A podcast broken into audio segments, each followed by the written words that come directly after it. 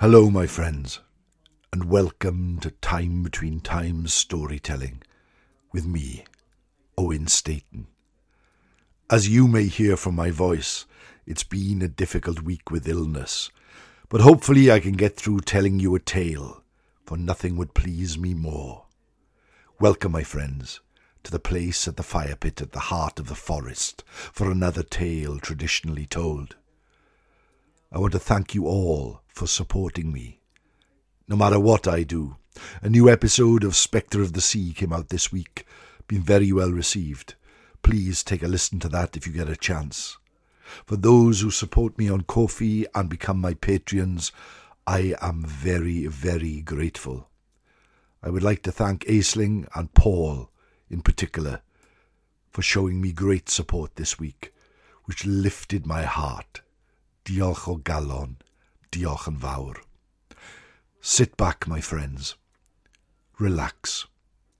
Close your eyes if it's safe to do so. And just open your imagination to the possibility of tales, of stories, of legends. Let those who wander the world of legends roam your imagination for just a short time.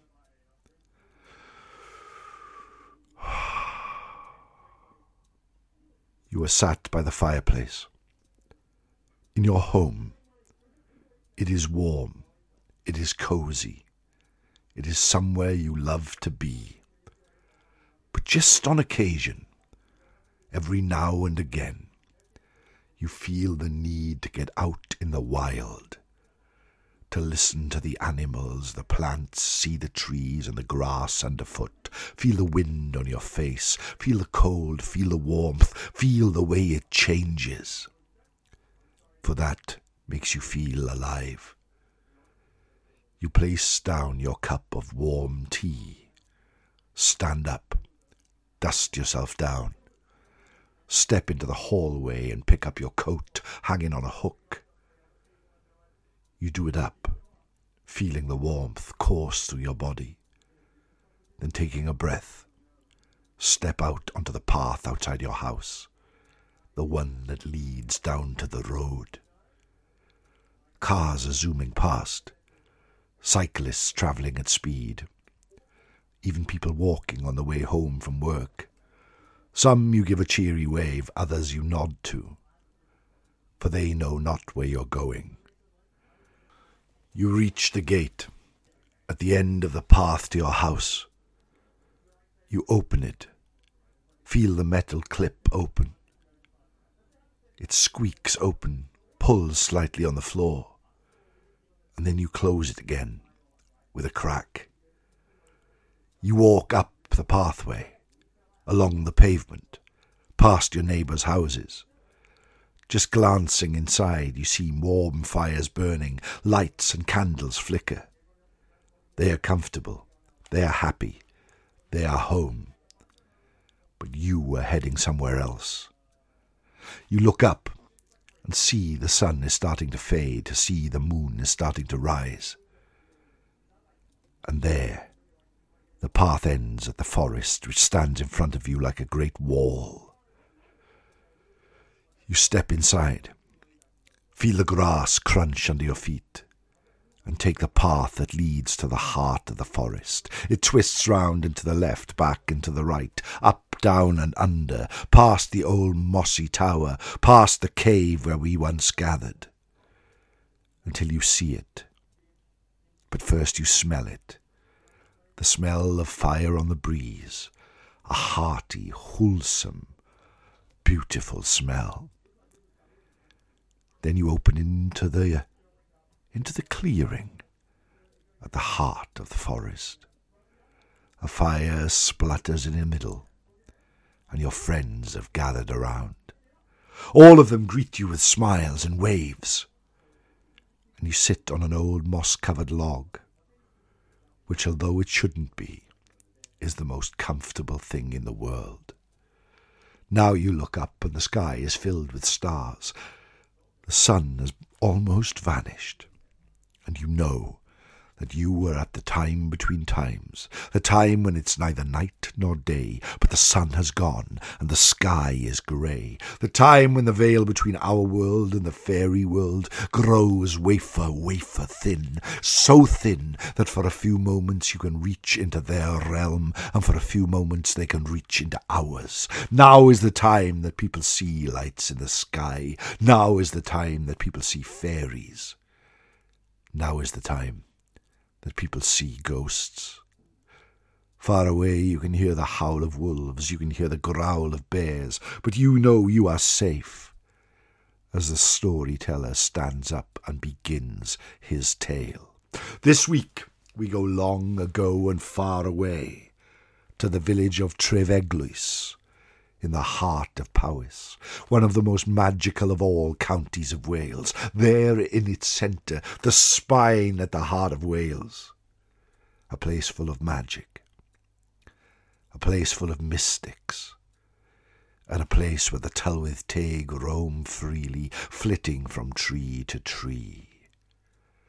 There in Trefeglwys, Churchtown, as it would be translated, is a small farmhouse called Tut y Cwmlais, the place of strife. Old stone built cottage that once had a thatched roof, almost too far to be local to the town, but not quite far enough. A couple lived there many years ago, and they were blessed with happiness when they were they were gifted with two children, a young girl and a young boy, twins, their hair was as black as night, but their countenance was so smiley and happy that they brought them great joy. But why would a place be called the place of strife if it was a place of happiness? Well, I will tell you. For long ago, on a night filled with storm, where lightning lit up the sky like it was day, the couple and their children tried to get asleep as it felt like the very earth underneath them shook with a storm. But the children were peaceable, like they always were, obedient. They would go to bed when told and fall asleep and not wake till the morning, reading old stories under the bedclothes at night. But this night, something different happened. Far away in Trefeglwys, the church bells rung to strike midnight. They could barely be heard above the storm, and the couple huddled together under the blankets. But then the candlelight started to flicker back and forth. The shadows started to lengthen. The gentleman thought he could hear a sniggering laugh. He sat bolt upright in the bed, and shadows seemed to move all around them, laughing, tutting, tittering small figures rushing around, doors opening, closing. First they could hear the storm louder, as if the front door had been opened. And then the straw on the ground seemed to blow on the breeze. Both of them sat up, terrified. Their bedroom was there. Then across the corridor was that of the children. Suddenly, the children started to cry. Crying was not the normal mewling of a baby, oh no. This was some primeval, howling, hissing sound deep from their hearts, and neither mother or father had heard anything like it. Summoning enough courage, they made their way to the children's bedroom, and there they found them safe in their beds. But something was very different indeed. Where once their faces were full of fun and frolics, they now stared blankly at the ceiling. And when they cried, it was like something not of this earth. The following morning they were no better, nor the following week or the week after that. At their wits' end, the parents summoned a wise woman to the house, who took one look at the children made a deep sigh, and turned to the parents and said, I have sad news indeed. Your children have been swapped by the Tylwyth Teg. What now live in your house are not the children that you know. but changelings. Devastated, the parents did not know what to do and asked, But how can we rid ourselves of this curse? Well, what first you must do is make some eggshell stew. Boil the eggshells in with the stew and take it out to those who work in the farms around Trefeglwys and give it to them to eat. But make the children do it. If the children say anything strange, anything strange at all, then you will know for sure that they are they are changelings. And you must leave them outside your house, as hard as that may be. No matter what the weather, whether the sun shines in the sky or the moon, they must stay outside the front door. But at the time between times, the time when it's neither night nor day, but the sun has gone and the sky is grey, something will happen, and your children, your children will be restored to you. If the children do not say anything strange, then we will look to see what else we can do.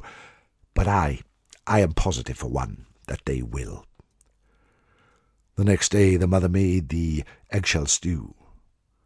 It boiled and bubbled in the broth, and she poured it into great bowls, and told the children who stared blankly at the wall to take that and give it to the farm workers. The baby girl looked straight to the sky, and the baby boy looked in the mother's eye and spoke in a voice as sing song as the ocean. Akins before oak I saw, an egg before a hen, but never one hen egg stew, enough for harvest men. Acorns before an oak I saw, an egg before a hen, but never one hen's egg stew, enough for harvest men.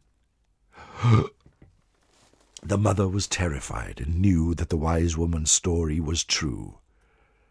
She watched as the children walked over the hill and knew what she must do. When they returned at the end of the day, she forbade them entrance, and they sat on the doorstep with their backs to the door, just as the sun started to set. Although every instinct in her heart bade her to open the door and let them in, she grew strong and did exactly as the wise woman said. The night started to fall. The day started to fade. She could feel the chill in the air. She could feel the magic wishing on the wind.